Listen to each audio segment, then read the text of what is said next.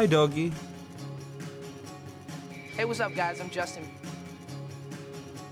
Keith, you're up. Ah! Well, Keith was lying there. Dying. Dead.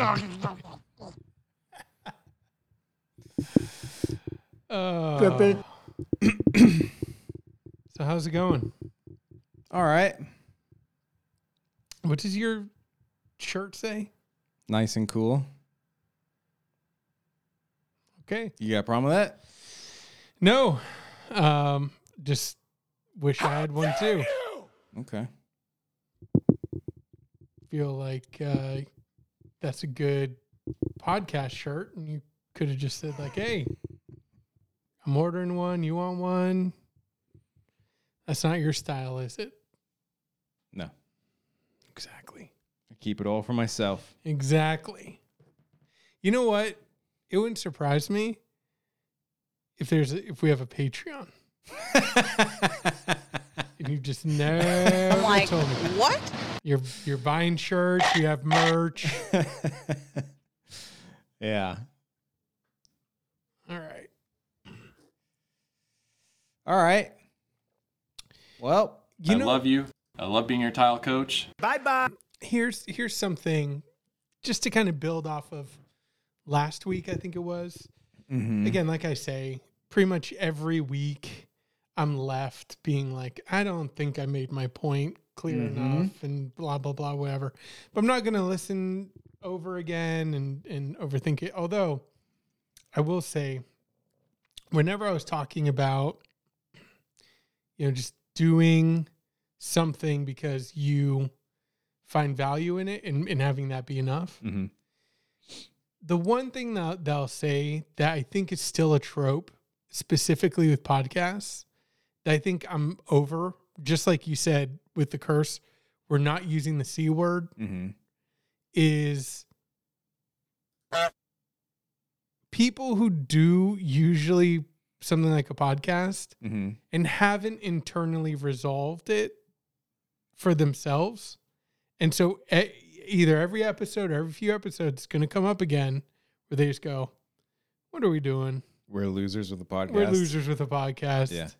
And I just want to be like, you know what? It's been going on long enough. Right. Even if you are new to podcasting, no one, just resolve it. Just resolve it in yourself. And then you know what I mean? Yeah, do the stupid podcast. Yeah. I don't need to hear, even though I provided my own last time. Right. You're already going back on it. Yeah, exactly. Yeah. That's the thing that I go back. I was like, I wish I wouldn't talk because it's not. Yeah, if you're doing it, you're doing it. Oh, shoot. Oh, and that's it. That's it. And we're over. Bye. Bye-bye. Yeah, I hear you. Did you want to talk about anything before we get into Curse? There's a lot. I feel like there's always so much I want to talk about. I will say just today, I finished the novel Poor Things, which is the new Yorgos Lanthimos film that's coming out. I was going to watch the film first, and then I don't know why I gotta read this novel. Lord have mercy, I'm about to bust. Yeah. Fantastic, like one of my favorite novels of all time now. And something that, again, you read, and I told you about The Brass Halo, another book that I'm reading that I'm really enjoying. Yeah, just I've been looking for best book lists for, you know, going back years. I never heard of Poor Things. I never heard of The Brass Halo. Well, The Brass Halo, to be fair, is from the 80s. Right. So. But in terms of like. Would have had to go back pretty far to see that list. But the thing with the internet, which is so great about the internet, is it flattens time. Sure. Right. All you need is somebody to have awareness of something, and it's going to make their list. When True Detective came out, you know, I was searching like best cosmic horror detective stories. Right. Enter. Never heard of The Brass Halo. And Poor Things, never heard of Poor Things. When did Poor Things come out? 90s. Oh, okay. But again, if I've searched plenty of times, mm-hmm. I would put that under important books. Enter. Mm-hmm. if I was aggregating lists and had to add tags to Poor Things, I'd be like modern classic, important books. Mm-hmm. And it blows my mind again that we have access to so much content and how content gets sifted and how hard it is sometimes for things to still get through. And then you also need to make time for it. That's the other thing in trying to read a lot this year. And for my own personal benefit, I did my best books of the year mm-hmm. list. And I always keep You're a loser with the best books of the year list? Oh, I'm a loser with a list for films. Guess what I just finished the other day? Uh-huh. You'll be happy to know. Your best DFS lineups of the year? My my most anticipated movies of the year list, which is now sitting at a comfortable 148. Mm-hmm. But I just feel like it's still so hard to find value. It makes things more accessible, but doesn't necessarily elevate. I feel like sometimes I have to work harder mm-hmm. to find good stuff. I think I told you earlier this year when I was trying to read more, it was unbelievable how many times I had to search, enter different keywords just to find different books being recommended. It's all the same stuff, mm-hmm. Yeah. The Girl on the Train, The Woman in the Window, mm-hmm. Gone Girl, which I love Gone Girl. I hate those other two. And it's just all that stuff just in a wash cycle. Yeah. But anyway, Poor Things, fantastic book. The Brass Halo feels like a real story hidden in a fictional story mm-hmm. and just really creepy, really enjoying it. Yeah. Any updates from you? Anything you've been getting into? Not really. I finished that book I was telling you about, Mountain of the Dead. Yeah. About the Dyatlov Pass. Right. So what's the theory? There is no theory. The Mountain of the Dead. Is that what I said? Yeah. Yeah. Now, the theory that I've heard the most, I've heard avalanche mm-hmm. is probably the most popular. Mm-hmm. And then secondarily was a military operation mm-hmm. that was being run on the mountain that triggered them to freak out. Mm-hmm. Yeah. There's no... one theory that explains everything. The gist of it is 9 Russian hikers, professional scientists or whatever, young healthy, college age, know what they're doing, trying to get license, whatever the equivalent is for hiking licensed. They go hiking in this mountain. They all die. And then bodies are found a couple weeks later. Yeah, not just die. I mean, one is found up a tree. They're all in their underclothes. So someone had their jaw ripped off. Right. So the two that are in the tree are the two that actually the only two that make sense. But basically, found a few weeks later, and no one can tell what happens. The problem with all of it is it's the 50s when this happened. It's Russia. The initial handling of the scene is admittedly poorly handled. And then, you add on top of that decades, nobody knows what happens. The only sort of common thread seems to for sure be that something is being covered up. The government knows something else. And it seems like that. Yeah. But because of that, you know, all of these crazy theories start coming out. And this book, the reason there's a million of these books about it. The reason I picked this one is I think because it was the most recent and I wanted to make sure I had like the latest facts. Right. And the book was, for what it is, it's like 6 hours long. It's like a couple chapters on who these people were and the history of the thing. And then it's 4 hours of these are all of the possible theories, and they get really wild. But the sort of the one sticking point, like you said, that does not make sense with any theory, any like plausible theory, is that one of the people, woman, was found by herself and she'd had her tongue ripped out. That's right. And her tongue had been ripped out, according to the coroner, the autopsy, while she was still alive because she had a bunch of coagulated blood in her stomach. So they could tell it happened while she was alive, which makes no sense. Like, it just does not make sense. Everything else can kind of be explained in natural ways. That, as it was framed to me, as I heard it and read it, it makes no sense. And I heard no explanation for that. And that was it wasn't even really addressed that much in the book. It was like, this happened. Every single theory that got brought up, I expected and this is how her tongue got ripped out part. And it was not in there. In the little research I've done, that's exactly what came through to me too, which is the best, or the close, not the best, because I don't think it makes sense either, with somebody who's like, yeah, you know, animal foragers probably came and, like, when she was dead, ate her tongue. Yeah, maybe there's like a window between that would make you think she's still alive. Like the autopsy makes you think this could have happened when she was alive. Maybe there's like a window there. Who knows? But I don't know.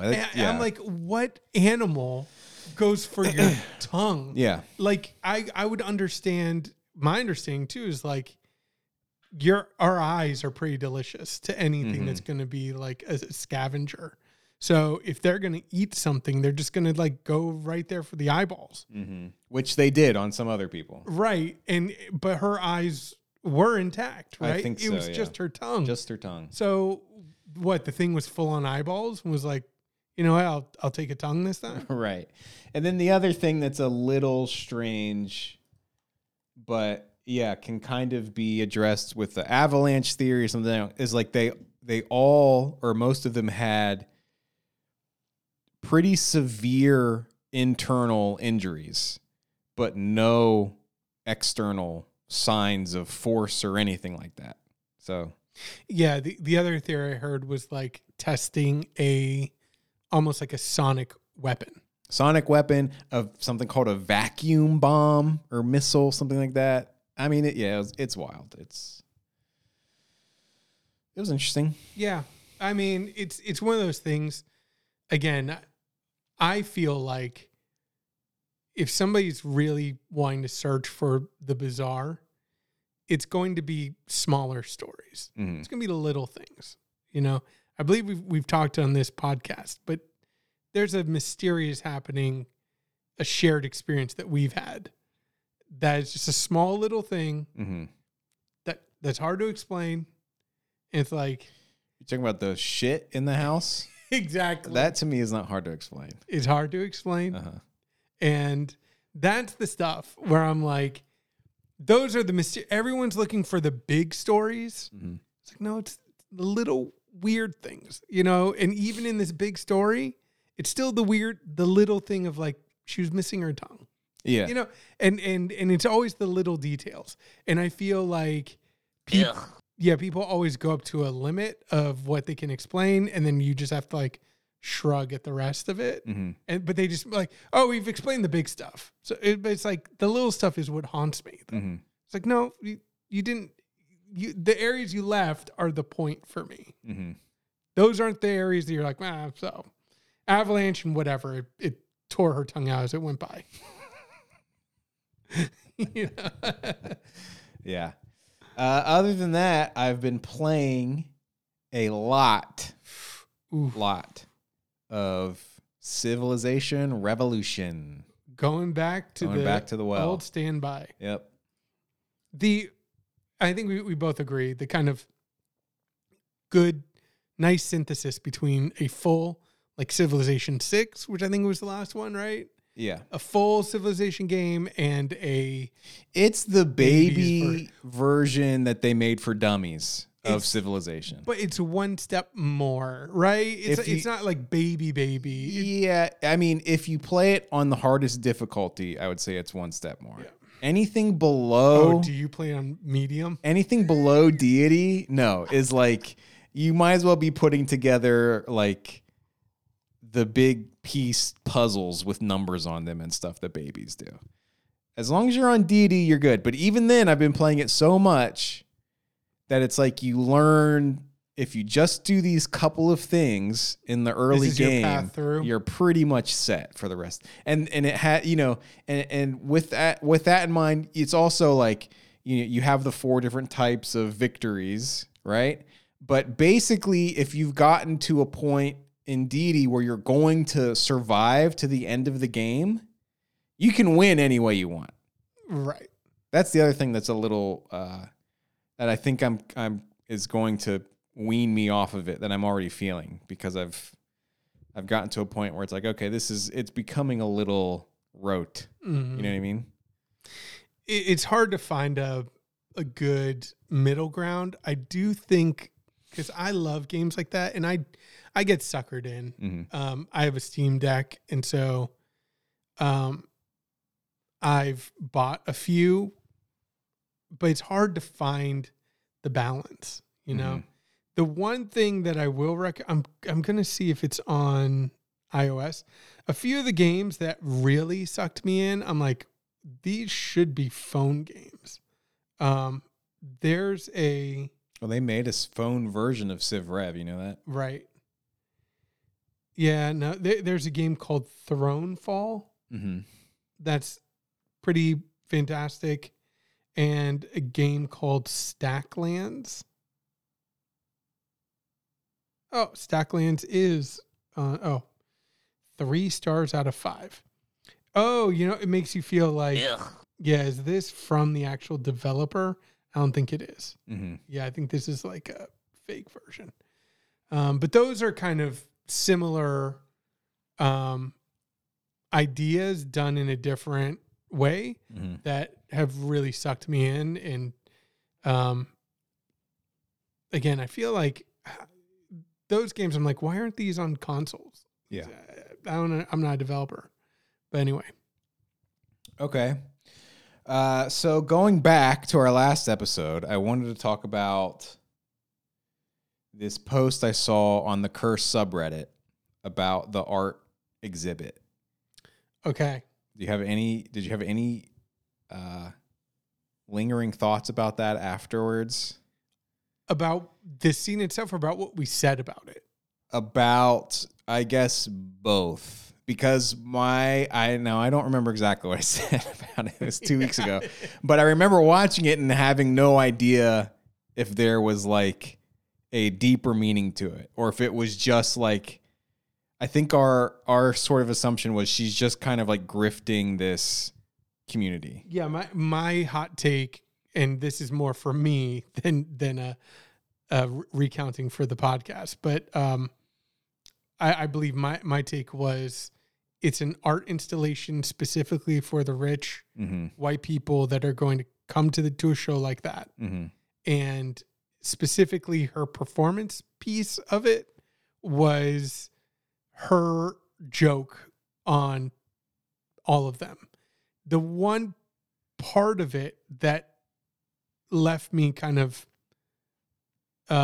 curious is when she tells Emma Stone's character, she says, like, why did you do that? Mm-hmm. Her asking her, like, why did you do that, is the one thing that I don't think I had a good answer for, but mm-hmm. I think everything else, that was my take. Well, there is a very detailed explanation of the performance piece on the subreddit. Give it to me. Did anyone else feel Kara's performance art piece had a clear meaning, or was it just supposed to be weird?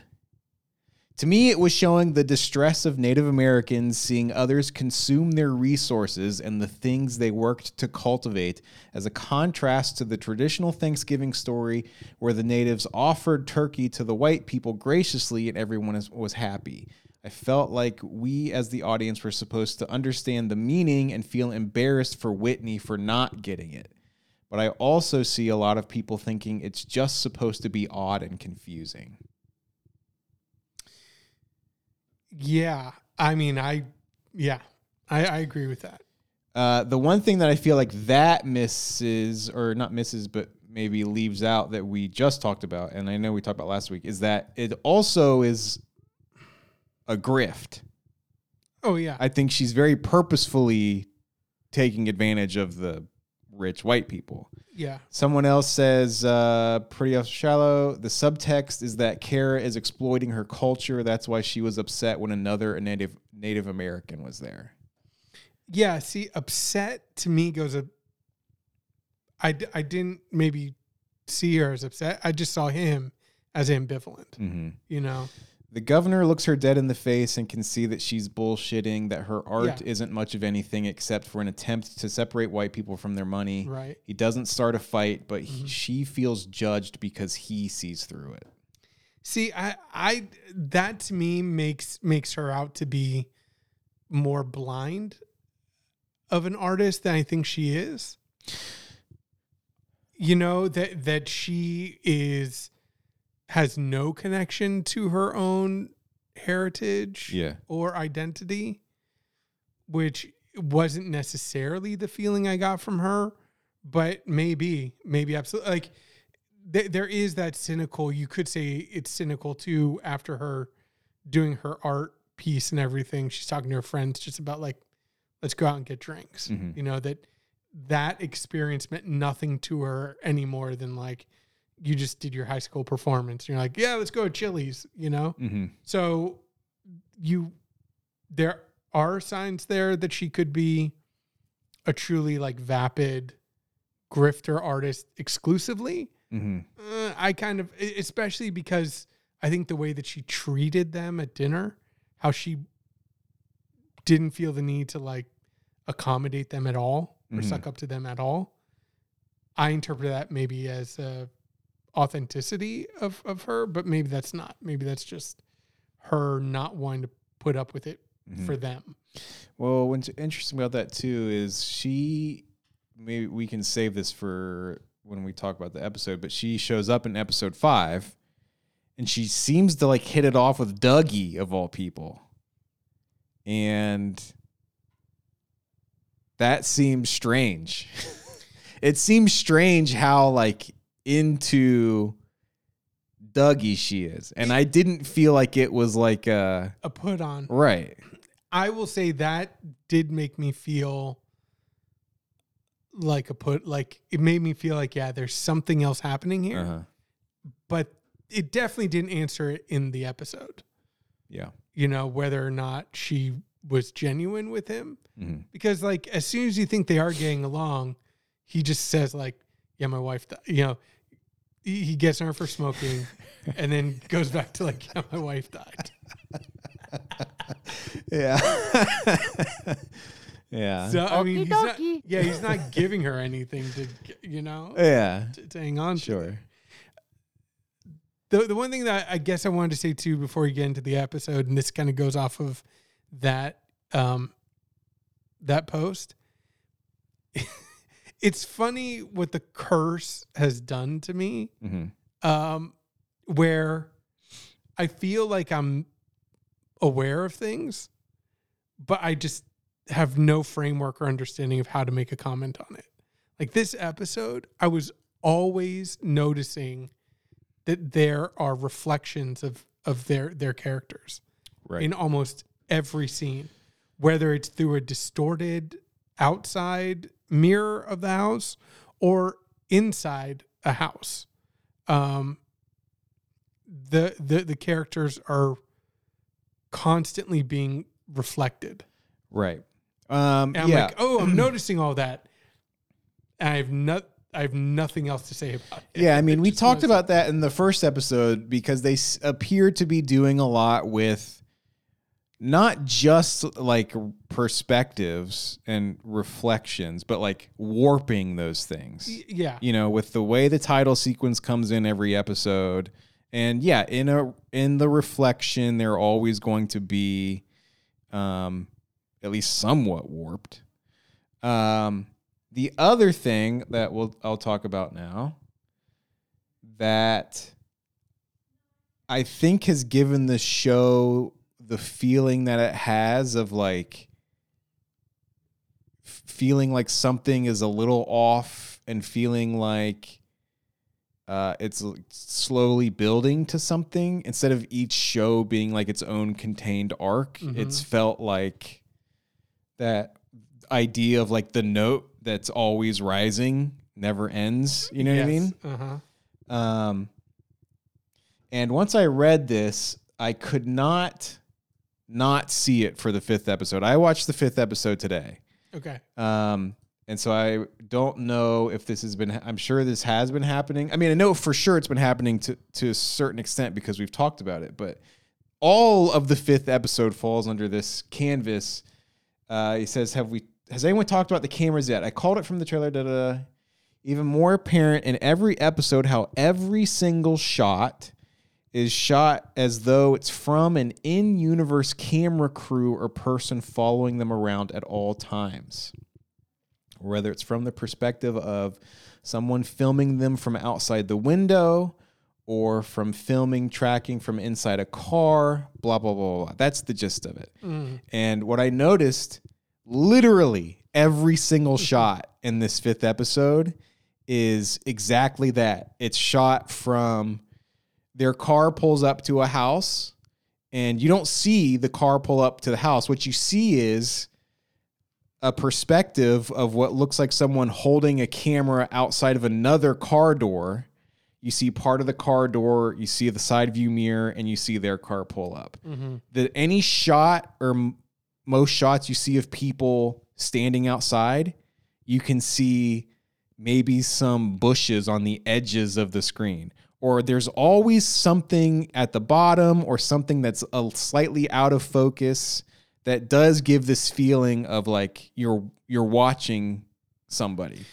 Right. Episode 4 has Emma Stone confront the guy who's feeling like his neighbors are stealing his packages. Right. And then you just watch her walk back, mm-hmm. but you're pulled back and you just watch her like walk into some trees and just keep going.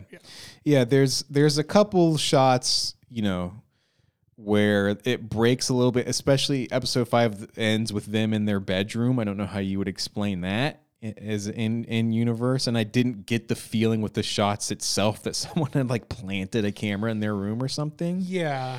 But you also have that shot in episode 5 where they walk outside the house and are talking about maybe getting the people to sign the contract, and it cuts to a perspective inside the house, and you just see them ladies in this tiny window, mm-hmm. and you see an old woman sitting on a couch. Yeah, and then she looks at the camera at the end. Yeah, yeah, you know, to me, if I haven't really thought about it, but right now I would say it feels, going back to episode 1 where I was like, this show is really making me feel like this is what the life of an influencer is like, or even a celebrity or minor celebrity, where whether or not you're being monitored and watched, you have that feeling. Mm-hmm. Because anything you say or do can be used against you, mm-hmm. you know? Well, in the fifth episode, they're constantly, or maybe not constantly, but in that one scene, after every exchange, they turn to the kid running the audio and they're like, you're not recording us, right? And yeah. I believe Nathan Fielder puts in how he ends that scene because he knows that he's being recorded. Right. And he wants it to seem that he is like... joking. Well, they has a sexual mm-hmm. oh yeah power, right. You know, like, oh, I'll record you, yeah, you know, coming, and it's like yeah, we know that he's completely ineffectual. Right. But now he has it on tape. Mm-hmm. Oh, look, he's joking with her sexually. Yeah. And that to me is maybe what this is trying to comment on. Like, part of the curse is that they are always being watched and monitored, mm-hmm. whether it's from an actual crew or not, whether it's us, right? That voyeuristic perspective is always around them, mm-hmm. you know? And just like with the older lady in her house, it's also bleeding out into the people around them that they're not even aware of, mm-hmm. you know? I mean, how many times do you see people in the background of influencer videos, like, notice the camera and be like, try and get out of the way or whatever? Mm-hmm. And I go, yeah, these people aren't thinking about anybody else, mm-hmm. you know? Do they want to be on film? What are they doing? So it, to me, the curse, at least from that perspective, is just the curse of living this influencer media driven life that whether or not you're on, you're always haunted mm-hmm. by that. And I also think about the scene that we talked about where she gets caught in her shirt and they immediately have to try and recreate that scene. Right. Because even though they're not being seen, there's that feeling of what we could be or what could this be. Mm-hmm. So right now, I guess that would be my interpretation of it, and especially in the context of the curse. So does that play into that? Is that just a feeling they're trying to give the show, or is there a larger, at the end of the series, at the end of the season, it's we're actually making a show about these two terrible people. Look how terrible they are. Right. It could be like, I always forget the name of this movie. What's the name of the movie that you and I watched? I believe it's called Resolution. Mm-hmm. Yeah, Resolution. Remember that movie? Mm-hmm.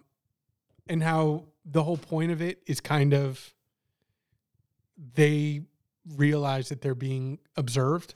Mm-hmm. So it could be a situation where it does build and crescendo to something like that. But I don't think it's going to be that neat. Mm-hmm. I don't think it's going to be that tidy. You know, I would love, we end on this big pan out and we realize we're panning out from the city, and then we pan out and they're in a spaceship, and we pan out, there's aliens watching the spaceship, watching the show. We pan, yeah. I think it's going to be... Did you see the Tom Sharpling? I was going to ask you, did you listen or watch? I did not. But did you hear what he said about the final? Right, yeah. I heard finale? That he said nobody could ever predict how wild the ending is. Yeah, he was basically like, you could give somebody like 1,000 notebooks mm-hmm. and give them like 1,000 days. Just write out every permutation of the ending. Yeah. And they wouldn't get it.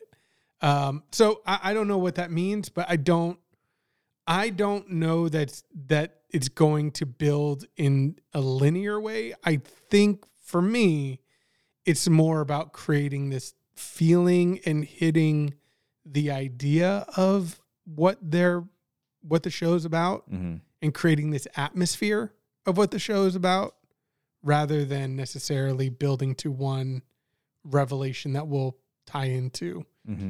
This secret crew that was always there. Last thing before we actually talk about the episodes, do you think there will be a second season, or is this a one-off? Because all of the promo or all of the, like, maybe I'm imagining this, but it says season one on like everything. Mm-hmm. It's not just The Curse. It's The Curse season one. What if they just try and turn to an anthology series? Yeah, maybe. That's true. Season two is The Curse and sure. another. Yeah, that makes sense. And the only reason I think there could be another season, there's no way the show's doing well, right? Like, it feels like it gets a pretty good amount of buzz, But I cannot imagine there are millions of people watching this show. It's Showtime, you know? Well, that's why I think it could have a second season. Because it seems like Showtime is less worried about their bottom line and more worried about we just need people to talk about us. We just need content. And it seems like a lot of people are talking about the show. I think Showtime's going through a rebranding, right? I don't know. I think they're trying to be folded into another. I mean, now in the streaming services, I think we're headed towards the great consolidation. We've talked about this. I do want to know, like, what is the viability of streaming services? Every streaming service I hear about is always like hundreds of millions of dollars in the hole every year. Mm-hmm. But it seems like a lot of them are consolidating now, buying each other, trying to join forces again. So I think Showtime is is trying to fold into something bigger. So I don't anticipate them really having original content in a little bit. I see them being a subsidiary of another company. Mm-hmm. So I don't know. Yeah, I don't know what the history. But again, going back to like, is Nathan Fielder really that? Does he have weight in Hollywood? Yeah, you wouldn't think so, but he gets projects done. So yeah, he has some pull. I don't know where that pull is coming from. So maybe yeah, I don't know. I don't know what itch The Curse is scratching for on a business model side. I love it, but I don't understand. On a dollars and cents side of things. All right. Episode 4, Under the Big Tree. Dougie is called by Martha. Oh boy, this just jumps right into it. The whole. So this episode opens up with. You upset yourself already? This Wikipedia summary just ditches the first like, oh, I guess it doesn't because this phone call happens right at the beginning, right? Dougie wakes up in his car from some overnight bender. He gets a phone call from the HGTV lady. They waste no time in disproving my maybe the show's not even real theory. And she says the show's been picked up. We want 10 episodes. I had a theory. And I don't know if this theory is shot in season 5, but I had a theory when that happened. And if we recorded, I would have said this theory. Do you want me to tell to you? So you think this whole sequence happens not sequentially when we see it? No, I do, but I think there's at the time, which I think episode 5 kind of discounts, but when it happened, I was like, it's not their show. He pitched them a reality show about them.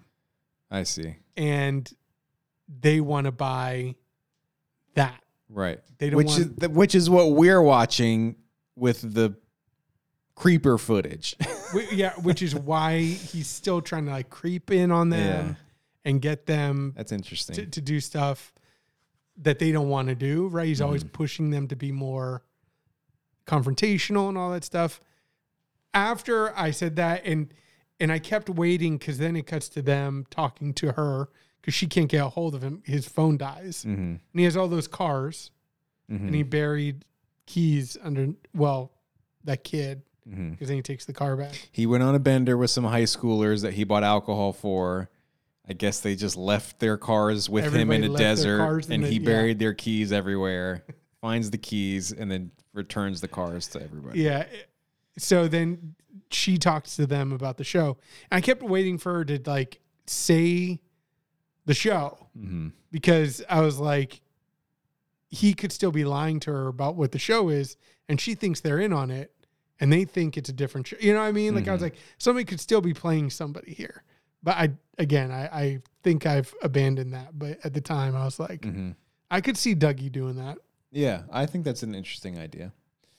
Dougie is called by Martha an HGTV representative who informs him that Flipthanthropy was officially picked up for 10 episodes. Oh my gosh. However, Dougie finds himself in a landscape alongside two empty cars, as well as the words "under the big tree" written on his hand, with no idea of how he got there. He checks the area, struggling to find clues. First of all, let me also say this. You do not pick up a rock and see a big ass black scorpion underneath it and then just move it 5 feet away and crouch on the ground and start digging. No way. Exactly. You get out of there. You move it farther away. Or you turn and face it. You don't turn your back. As soon as I pick that rock up, the second I see that scorpion, and I drop the rock and I'm out of there. The second. I'm not holding on to a rock. I'm not like letting it climb onto the rock and then moving the rock somewhere. I'm gone. That was a big ass scorpion. Okay, number one, you've lived out of all of us. There's only two of us. Out of the two of us, you've probably lived closer to scorpions in real life than I have. Mm-hmm. And you're this scared of scorpions? Like, I'm scared of scorpions too. I'm not vacating an area because a scorpion was on a rock. No way. There's no way I'm staying there. Do you think scorpions can fly? What powers do you think a scorpion has? I don't know. I'm not taking the chance. I'm definitely not getting on the ground and digging in the ground. And you're okay with crabs? Crabs? When am I going to be around a crab? The beach. I don't like going to the beach. I know, but I don't see you freaking out anytime. Yeah, but a crab's not going to poison me. I mean, you're not going to die by a scorpion sting. How do you know? Can scorpions kill you? I don't think so. I know about black widows and brown recluses because those spiders can kill you. I don't know of any black widow scorpion. Of the more than 1,000 species of scorpions.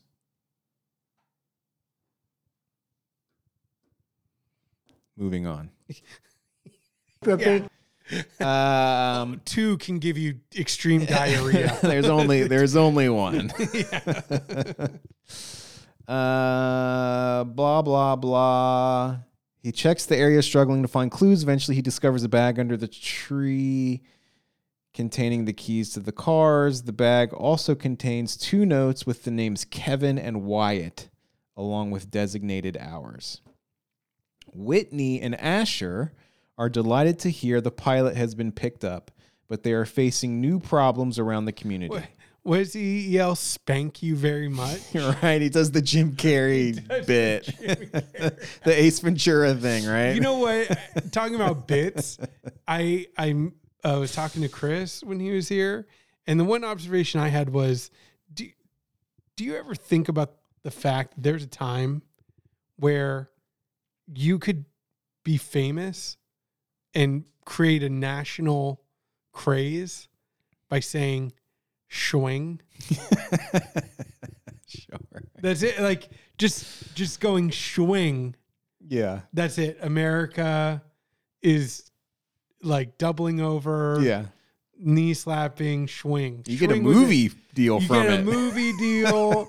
We carry you around on our shoulders because you came up with shwing. Right. Shwing. Yeah, I gotta say, Nathan Fielder, his take on the like, "Spank you very much." Right. The like, because like the jokes he makes are jokes that you would make, like knowing this is one of the stupidest possible things I could do. And it's not funny. Yeah. Right. And he does such a great job of like playing it in a way that he doesn't know that, right? And that I don't know if he thinks he's being genuinely funny, but he thinks this is like the funny guy thing to say. It, oh man, it makes me cringe so hard. Oh, dude.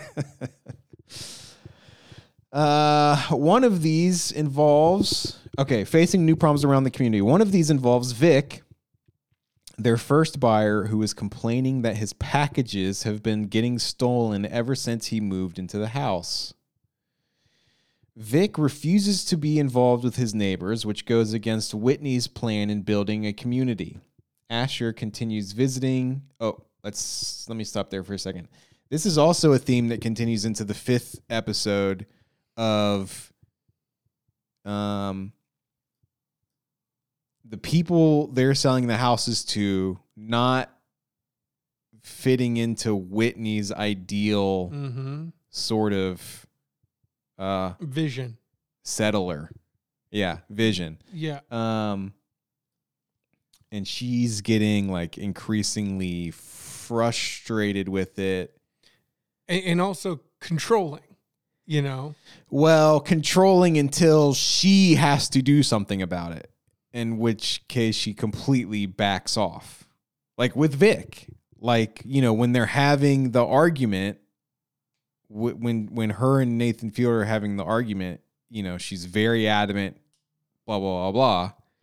And then as soon as she goes to the door, it's just kind of like a little bit of a terse, oh, you're not gonna, okay.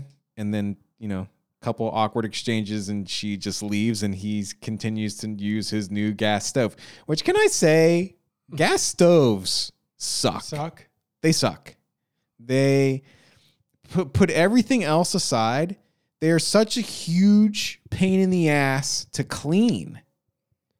Every time you cook something, there's just like little nooks and crannies everywhere that stuff is getting in. And every time you want to clean it, you have to pull off all the grates.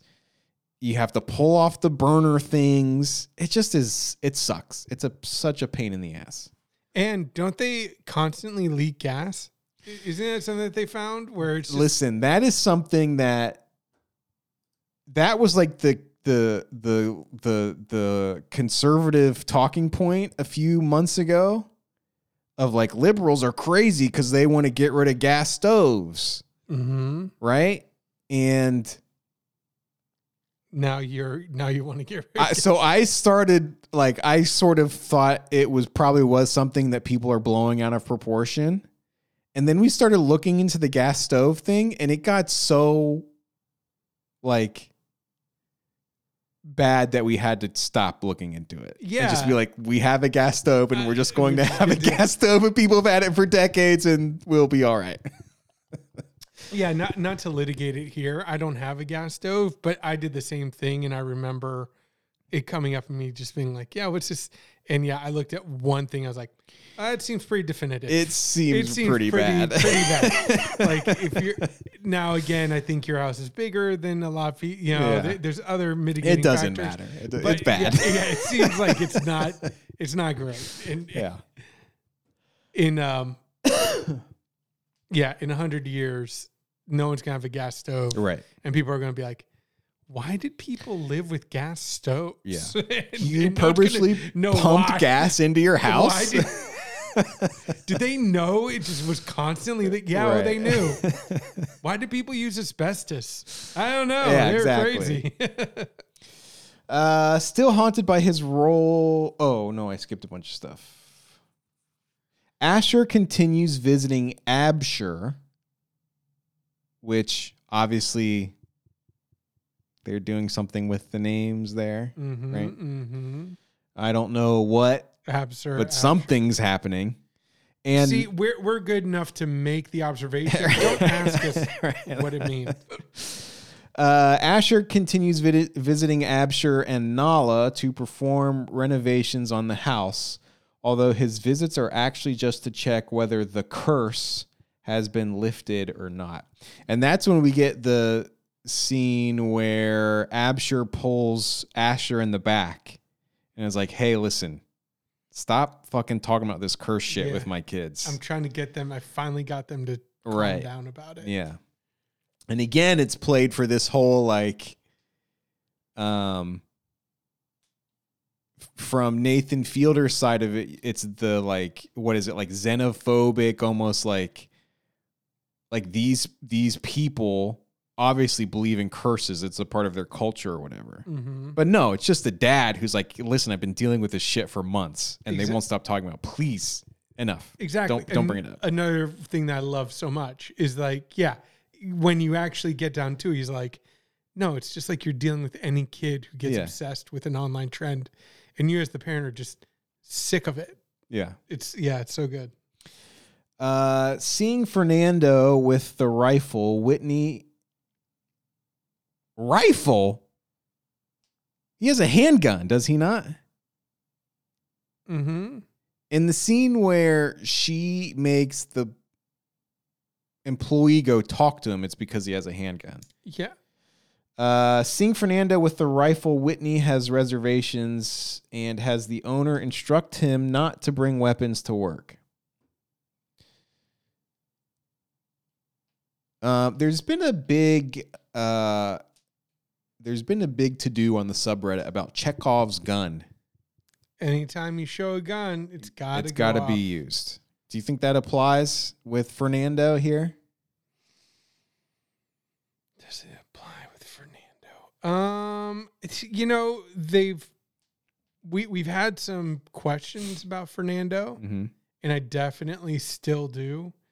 There's that freeze frame of him. Mm-hmm. Where both of us were like, you thought, oh, he's dead. Mm-hmm. He's toast. And obviously not. No.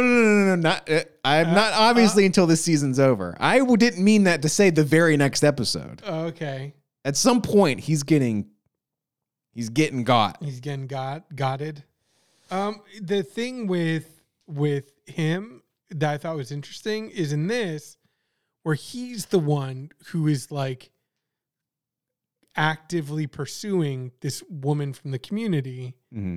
who was stealing jeans, that he's mm-hmm. the one who's like, yeah, let's call the cops. Like, good. And so again, it made me think of two things, right? Number one is outsiders, we want to monolith everybody, you know? They are all like X. Mm-hmm. Just like, you know, the father, he's going to talk to me about the curse because he knows it's real. No, he's just a normal dad who wants his girls to shut up about this thing, you know? Mm. And like with this, where you're like, well, people from the community need to, you know, and you get this guy from the community. He's like, yeah, throw her in jail, you know? So number one, people aren't a monolith. Number two, it did make me think too, like, people have various levels of awareness and relation to their own like survival. Mm-hmm. And a lot of times it's the white guilt that adds so much more intensity, anxiety around things.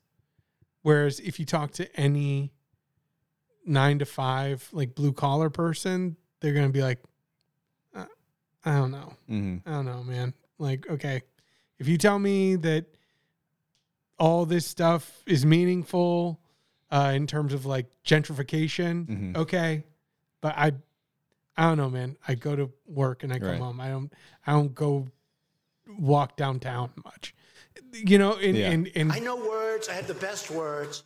Yeah, I feel like that's probably how I'm sounding right now. But no, I meant that as those are the two. Yeah, that's the working man. Yeah.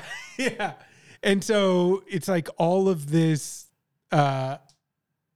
projection, this anxiety that she has, which also, like, I love her giving her credit card. Yeah, I was going to say, I mean, I guess this just goes to your monolith point, but the show, and maybe it is a guilt feeling, because obviously I'm going to relate on a practical level more to Whitney and Asher than I am Absher and his family. Mm-hmm. But her telling them, don't call the cops. It's just stealing whatever is the right thing to do, is the correct answer.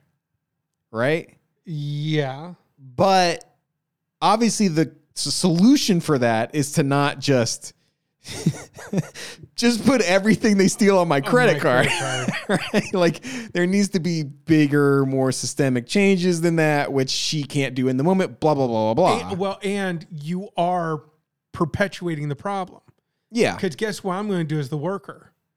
Hey, buddy, do you want some jeans? This lady just put her card on file.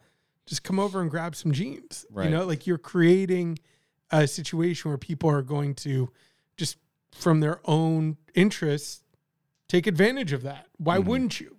You've said, I'll pay for these jeans. Okay. Mm-hmm. Then I'll buy the jeans. Right. Okay. Fernando with the rifle, blah, blah, blah. Dougie continues investigating the events at the field, eventually discovering that he'd bought alcohol for two teenagers the night before. Still haunted by his role in his wife's death, Dougie decided to hold the car keys to prevent them from getting in an accident. His scene with the mom is hilarious. It's great. Oh, the way it flips is so hilarious. Good.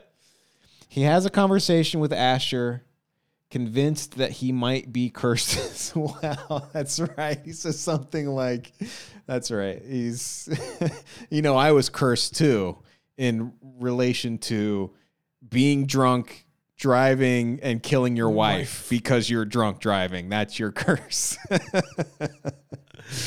As he starts opening up about his wife's death, he stops mid-sentence and leaves the room. To improve his image in the next episodes, Asher attends a comedy class. The speaker asks the class to perform a joke entirely through pantomime, and everyone will support each other regardless of the joke's delivery. Go ahead. No, I'm just remembering the scene. Well, I was going to say, I feel bad now because talk about not being able to anticipate what was going to happen. Mm-hmm. When the camera holds on him, my mind was racing, and I was just getting ready for him to like mumble something, like And what he does—it's unhinged. It's completely wild. I sent you that out of context. Uh-huh. Did you watch that before you watched the episode? No, I didn't watch it. Okay, I'd seen that screenshot before you sent me that on the subreddit. Okay. So I had an idea it was coming. Oh, man. I had no idea. And what he does is, again, it's one of those things you're like, I know it's just him in the moment, but when you watch so much Nathan Fielder, you're like, did he practice that for like 10 hours? Like, right. Did he really work on like, what's the weirdest thing that I could do?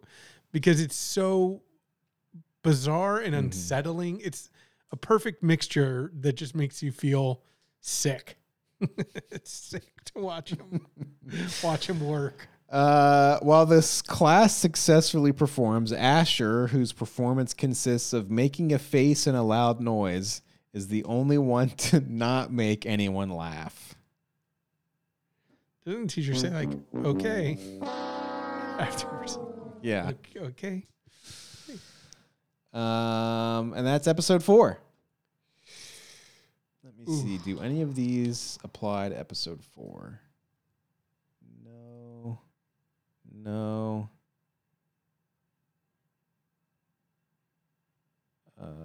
The cameras here. Nope. Okay. Any other thoughts on episode 4? Under the Big Tree? No. Episode 4 is very. To me, it felt like a transition episode of just mood. Like, that's how every episode has felt to me. I don't know. For me, and this is not a term that I use. Mm-hmm. So I don't know how it's going to sound coming out of my mouth. Hold up. I'm really rethinking it right now. If I even want these words to come out of my mouth. What? The vibes. Oh, boy. Answer the question. You blew it! No, that's fine. Are rancid. On episode 4? 4. I think that applies for the whole show. The vibes were always off. And in 4 is when it just went completely, like, fetid. Okay. Disgusting. And yeah, so, all right. And it carries in episode 5. Yeah. So episode 5, It's a Good Day. Whitney and Asher meet with a couple interested in one of Whitney's passive homes. Let me also say this, okay? Passive homes are cool. This show is obviously misrepresenting things, but a passive home, the idea and the concept and the way they pull it off is cool. Number one, yeah, I probably will agree. Number two, of course it would for you because we've talked about this. You're the one who just would love to have a system where you just slurp in what your body needs for a 24-hour period, and then you don't worry about eating or anything like that. You love the idea of a perfectly regulated system. Yeah. So, of course, you would like that. But for why would you not want that for your house? I'm down with that. I don't want a house that constantly stays at 78 degrees. That's not that. Okay, that's where they're misrepresenting things. That's where they're misrepresenting things. If you can guarantee that there are AC units and AC and shit in passive homes. Okay, that is a joke for the show. I think I'm on board. I think. Yeah. Okay. See, I'm on board, but I just know that somewhere deep in the small print, there's going to be something that is going to make me realize, like, oh, this is unlivable. Yeah. All right. They're talking to the couple who's looking to buy the house. Whitney requires them to sign a document supporting the San Pedro Pueblo's tribe's right to compensation for their land. However, the husband is not convinced by the house's cooling system, and the wife refuses to sign the document, annoying Whitney and causing a heated argument. This causes the couple to pull out of the intended offer. This is also that moment where Asher flips his shit and screams at the couple in the car. Remember? Yeah. Yeah.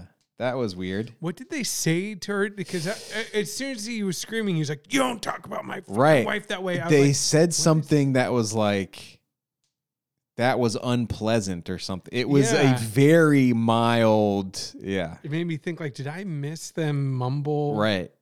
Something? I had the exact same question. And it was, Julia was like, no, they just said that was unpleasant. And it was like, okay. I mean, it makes sense for Asher's character. Also, the house my parents built in Arizona had this type of deal. It was on Native American land. Mm. And as part of buying the house, they had some sort of contract that was like, they didn't own the land, but it was treated almost like an HOA kind of, where it was just like a fee they were paying monthly. They owned the house, but they didn't own the land. It was strange. I was not smart enough or old enough to care when they were telling me about it, but they had something like that happening. Still requiring buyers for Flipthanthropy, Dougie suggests using actors for the season. That's what happens after. Do you think... if you had to find people to be in an episode, do you think it would be hard to find people, or do you think it'd be easy? Mm-hmm. I think it'd be pretty easy. Mm-hmm. I think I could get someone who's not going to sing Stand By Me. Yeah. Well, all of these shows are fake anyways. I mean, because I've read a million things about it. I don't know if I've ever read, like, the people in it are straight up actors, but like the show House Hunters... the way that show works is the people that they get to be on the show have already bought the house and like renovated the house and moved in that the show is about. And then they have to go back and like pretend that all this that they were looking at these other houses and considering them and blah, blah, blah. It's all fake. I wonder what do you get? You get to be on TV. Yeah, but I mean, like, do you get real? Like, I'm sure they get paid something. Get a new fridge. Yeah, I mean, I guess. We'll hook you up with a new washer dryer. Oh, man, we skipped past my favorite line of the episode when they're in the house and they're talking about the toilets. And they're going back and forth about how it's a prison toilet. And Asher says, well, prison toilets don't have lids.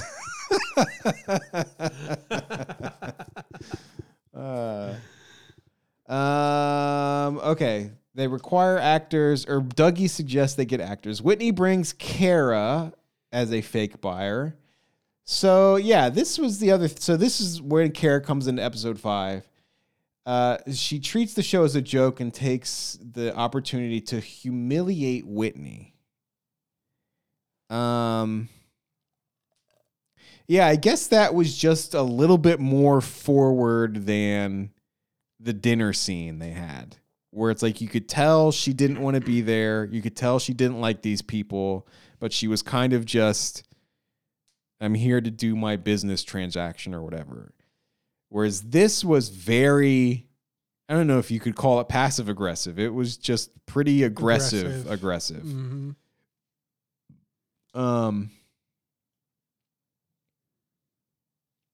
She jokes about the house. Comments on her own work, right? Yeah. And this is actually very similar to, I think it was in episode 4, the scene where Dougie and Nathan and Asher are talking to each other. And Dougie says something like, he goes to apologize for bullying Asher when they are kids. Yeah. He didn't. We were just joking around. You didn't bully me. You know what I mean? This is like that same type of deal where it's like, I don't know if Whitney's like unaware. I guess it doesn't feel like she's unaware that she's being made fun of, mm-hmm. but she's definitely choosing to look past it and to be outwardly ignorant of it. Well, and she's also, I think that we've determined she's a non-confrontational person. And you get her at her most confrontational afterwards, where she's trying to get Kara like off the set. Mm-hmm. And she's like, why don't you come with me? Right. I'll drop you off. She's like, no, I'll hang out here. Mm-hmm. Which, to me, again, all of the way that she's reacting to Dougie and everything makes me feel like it's all about her kind of sticking it to, you know, Emma Stone and Nathan Fielder's character. Mm-hmm. That her liking Dougie or whatever else is just in service to her being there and just being a thorn in the side of it. But is she doing it because she doesn't like Whitney and Asher and what they represent and maybe what they're doing or trying to do to the community? Or is she doing it because she feels like they're budging in on her grift? Or maybe both. I got it. You know, it could be like, yeah, you can't bullshit a bullshitter, mm-hmm. where she's just like, yeah, I see your game because I'm doing it too. Stay out. Mm-hmm.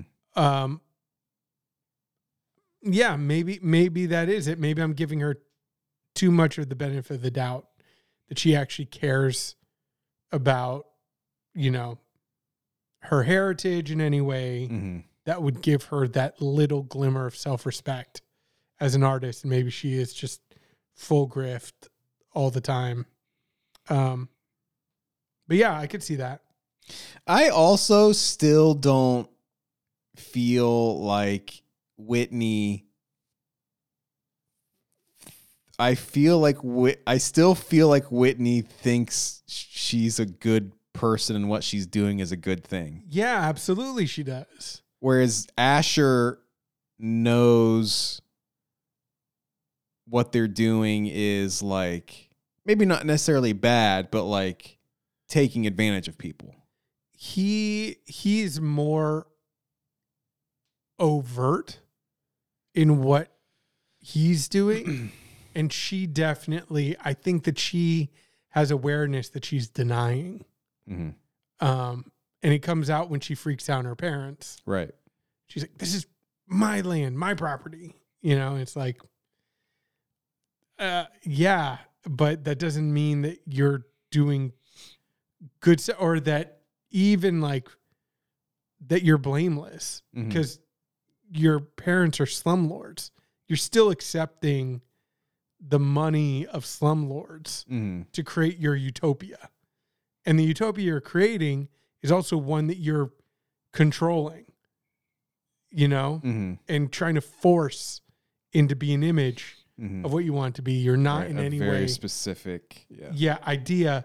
And as soon as things are running in the way that you can keep up that facade, you're fine with it. So when the coffee shop is back open, she's like, oh, you want to stop and get coffee? Oh, it's great. Completely forgetting the fact like they're only up because the show is running. Mm-hmm. And as soon as, the show is done, they're gone again. Mm-hmm. Right. So you haven't done anything for this community. Whitney then resorts to asking strangers in the street to help and identifies a man and a woman to play a couple, even though they are not married. The man insists on bringing his actual girlfriend, resulting in an awkward filming session where I mean, part of the show, the execution of all of this stuff is so great. Even Benny Safdie as Dougie is just like pitch perfect. Yeah. Nothing about it feels off. Nothing about it feels like, man, it just is executed so well. Yeah. And this idea of like, they bring some amateur couple into the house and the little awkward exchange they have right before he starts to sing is so good. Oh. Man. And he sings Stand By Me. It's brutal. Absolutely brutal. The man insists on bringing his actual girlfriend, resulting in an awkward filming session. Finally, Asher decides to get one of Whitney's previous prospective buyers, Mark, a.k.a. Superman, Dean Cain, to purchase the home for the show. He's also a great character. He's a great character because he, first of all, he is a MAGA guy. In real life? In real life. He might not be like ultra MAGA, but I for sure remember some like, I think you're right. Dean Cain Trump stories. I think so too. But you're right. He's perfect because he's just a great representation of for me, a great representation of like how blurry the lines get, mm-hmm. right? And it's very easy in your bubble, right? Or in your online group or whatever to say, you know, to be very definitive and draw hard lines across stuff. But then when you're working with actual people, actual MAGAs or whatever, the lines are blurry. Mm-hmm. And at the end of the day, the thing that separates us from them, if that's how you want to frame it, is like our worldview, our political system is supposed to lift them up, right? It lifts everybody up. That's the whole point. So these are people you have to work with. You can't just write them off wholesale. Mm-hmm. You can't say, oh, he's got a Blue Lives Matter flag and a giant We the People bumper sticker. No way. You know what I mean? Decal, not just bumpers. Right, yeah. Entire back window right. is We the People. Yeah, and again, it's handled really well with the show. Whitney has reservations about Mark being an avid Blue Lives Matter supporter, but he turns out to be enthusiastic about the house, deeply passionate about the passive home concept while also espousing support for the Pueblo as his great-grandmother was Apache. And also I love the fact that he's all about the passive home because he wants to be off the grid. Exactly. That's right. That's right. Like, we're doing this for the climb, and he's doing like, I love them off the ground. Right. And it's like, yeah. Exactly. While Whitney is unhappy over Mark's ideologies, she begrudgingly agrees to sell to him. And like the pout that she, again, the fact that she holds it all the way through going to bed that night, to me just made me, again, just be like physically ill. Imagine being with somebody like that. Just being like, I can't believe. Well, let me get to that. She begrudgingly agrees to sell the house to Asher and Whitney, and Asher and Whitney return home. And while Asher is delighted over the news, Whitney is very distant in her answers. As they prepare for bed, Whitney dismisses Asher's advances, where he calls her his angel.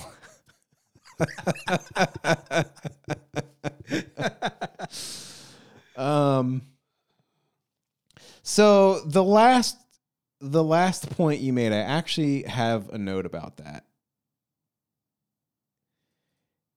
And it's kind of an issue that I have with the show, maybe not with the show, but with Nathan Fielder in general, which we've talked about before, which is that watching this show and watching Nathan Fielder's other stuff makes me feel like a bad person.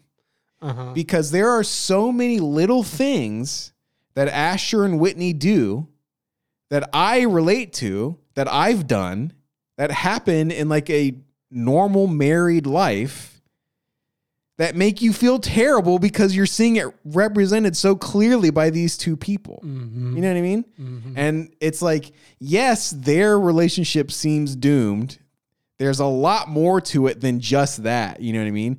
But the fact that they can so clearly sort of represent this aspect of married life or, you know, awkward social life and put it on these two pretty terrible people makes me feel like, wait a minute, am I a terrible person? Like, I can relate to being proven wrong by something and then being like grumpy about it for a little bit. You know what I mean? I feel like everybody's done that. You can't relate to that? Do you think that makes you like, I don't ever want to talk to that person again? You know, I am very, I'm maybe I have a overly sensitive kind of attunement to that stuff like that. But I do generally feel like I could be written off for one thing that I do that's bad. And maybe I'm too aware of that. Or when I'm talking to somebody, I'm like, crap, if I say one thing wrong, they're never going to want to talk to me again. Because... And I realized, you know what? Just this week, I was going to send you something, and I was like, it's really kind of like judgmental and shitty. Just an observation I had about random people. So I was like, I'm not going to send that. Sure. And that kind of over analysis and maybe even like judgmental attitude is something that I probably identify more with than with the pouty. Maybe I'm like too aware to be pouty like that because I'm like, well, I wouldn't hang out with this person if I acted this way. So I'm just not going to be that person. Yeah. So I guess I see what you're saying, but I've never acted that way. Cause again, I think I've just been too aware. Being somebody that I wouldn't want to hang out with. Sure. And I also want to say that creates a whole bunch of blind spots for me. I probably would annoy me too if I had to hang out with myself. Yeah. Yeah. There's just, I guess, I mean, yeah, I don't know how relatable that is, but listen, and maybe I'm outing myself by saying that, but I relate a lot to, I mean, that, and that's kind of, to me, part of what makes it so cringe is it's relatable. It's like we've all been in those situations, and they're awkward situations. It's definitely relatable. Again, I didn't relate to how she acted to my life. I don't know what that equivalent would be for me. Sure. But again, I know that there are things that I do that would be like absolutely, oh my God, I can't believe I acted that way. Yeah. The end. I've got a couple posts I wanted to talk about. Okay.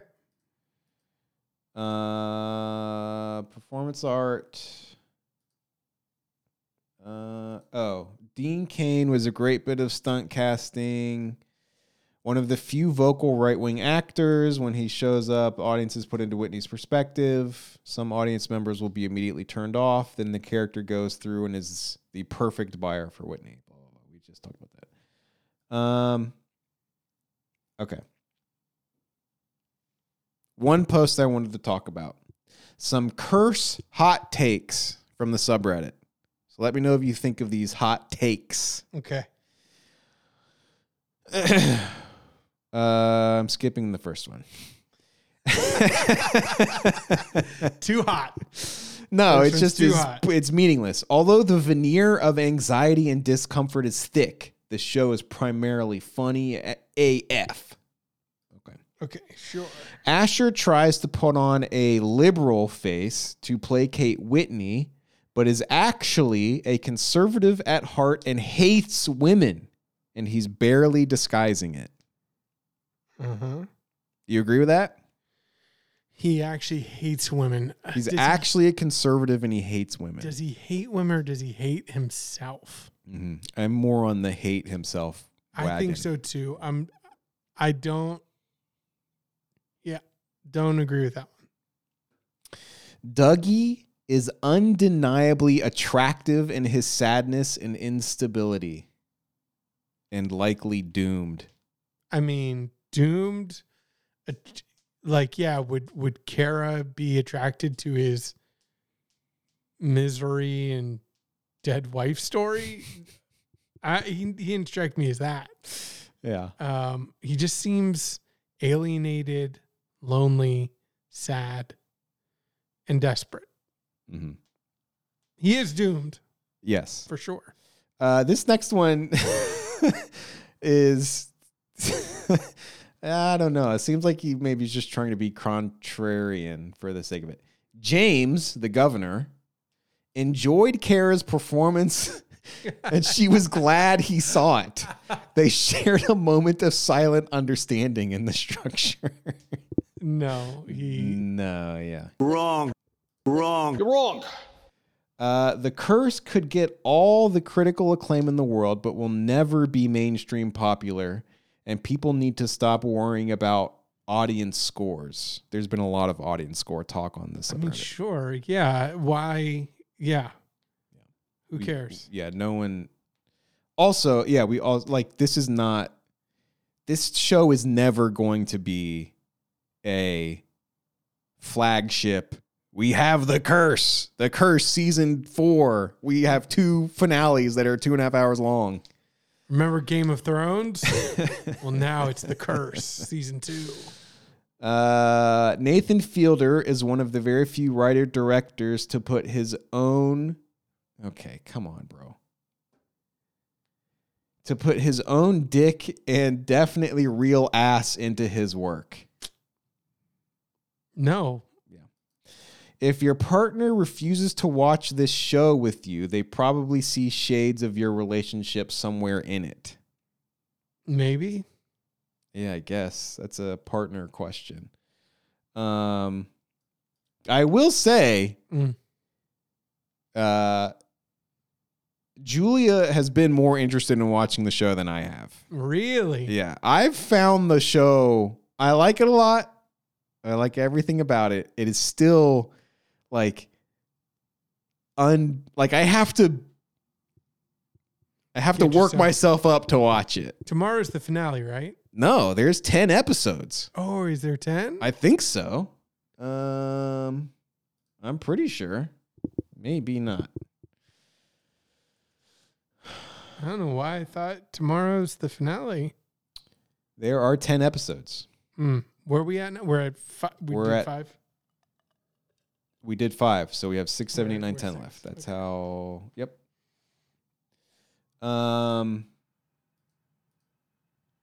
Yeah, it's just, you know, we've been watching Fargo.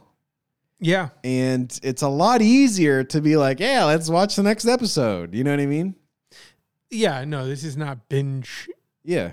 Worth it. But it goes back to what I was saying in like episode 1 or whatever, I think, where, you know, it feels like vegetables, even though I hate that comparison, I don't think good art is equivalent to vegetables. Mm-hmm. But there is an aspect of it where, especially from critical consensuses, people just wanted like, oh, there's no original programming anymore. Then The Curse comes out and just, I'm not seeing a lot of writing about it. Mm-hmm. Not see, same thing with The Rehearsal, where it's like he's doing something new and just people just don't want to touch it because, again, I don't think it sells. Mm-hmm. No one's going to read that article. And so it just gets passed over. And it's challenging. It's difficult. Right. The audience that it is meant for is going to watch it and feel bad about themselves in one aspect or another. That's kind of. And then feel good about ourselves because we actually watched The Curse. Right. We made it through it. But yeah, I will say, even though I do have to work myself up to watch it, as soon as it starts, every time, it's always like, oh, I'm in it. This is great. Mm. All right, last one. When it comes to Showtime's best prestige original TV shows, The Curse is already better than Twin Peaks: The Return. (Parentheses a very high bar. I mean, it's not even over yet. Mm. I the don't Twin get those. Peaks isn't over, or you're talking about The Curse? No, The Curse. The Curse isn't over yet. I mean, you know, and I don't know. I've been trying to get away from comparisons with art, trying not to just compare everything to everything else, because I think that's a lazy analysis in the end.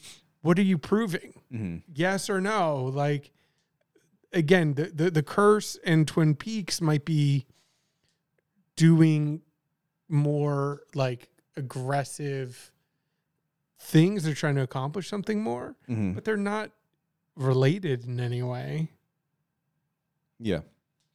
All right, that's it. That's all I've got. Okay. Anything else, or is that it? No. I mean, again, I think like talk to him. I love the show, and I'm picking up on a lot of things, like noticing a lot of things. I don't know what it all means, you know, yet. And but I am excited. We've talked about this before, but I do think that we've gotten to a point where people are done just ending things without a point.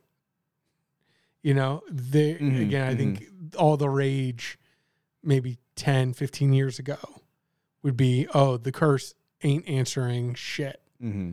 Nope, we're going to get to the final episode. It's going to be leading up to like 4 characters are going to be holding guns on each other, and someone's about to shoot, and it's just going to cut to black and roll credits and back up, whatever.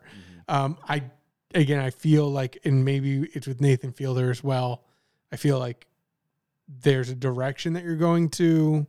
There's a resolution that you're going to have. It might not be a resolution you can anticipate, but I think you're going to get to the end having an experience that you can kind of understand in some way. And I don't think it will be as kind of nebulous and open-ended as maybe even David Lynch stuff is, and how some of the more annoying, you know, stories of the aughts were, where they're just, you kind of have a feeling like, yeah, they really don't have an answer.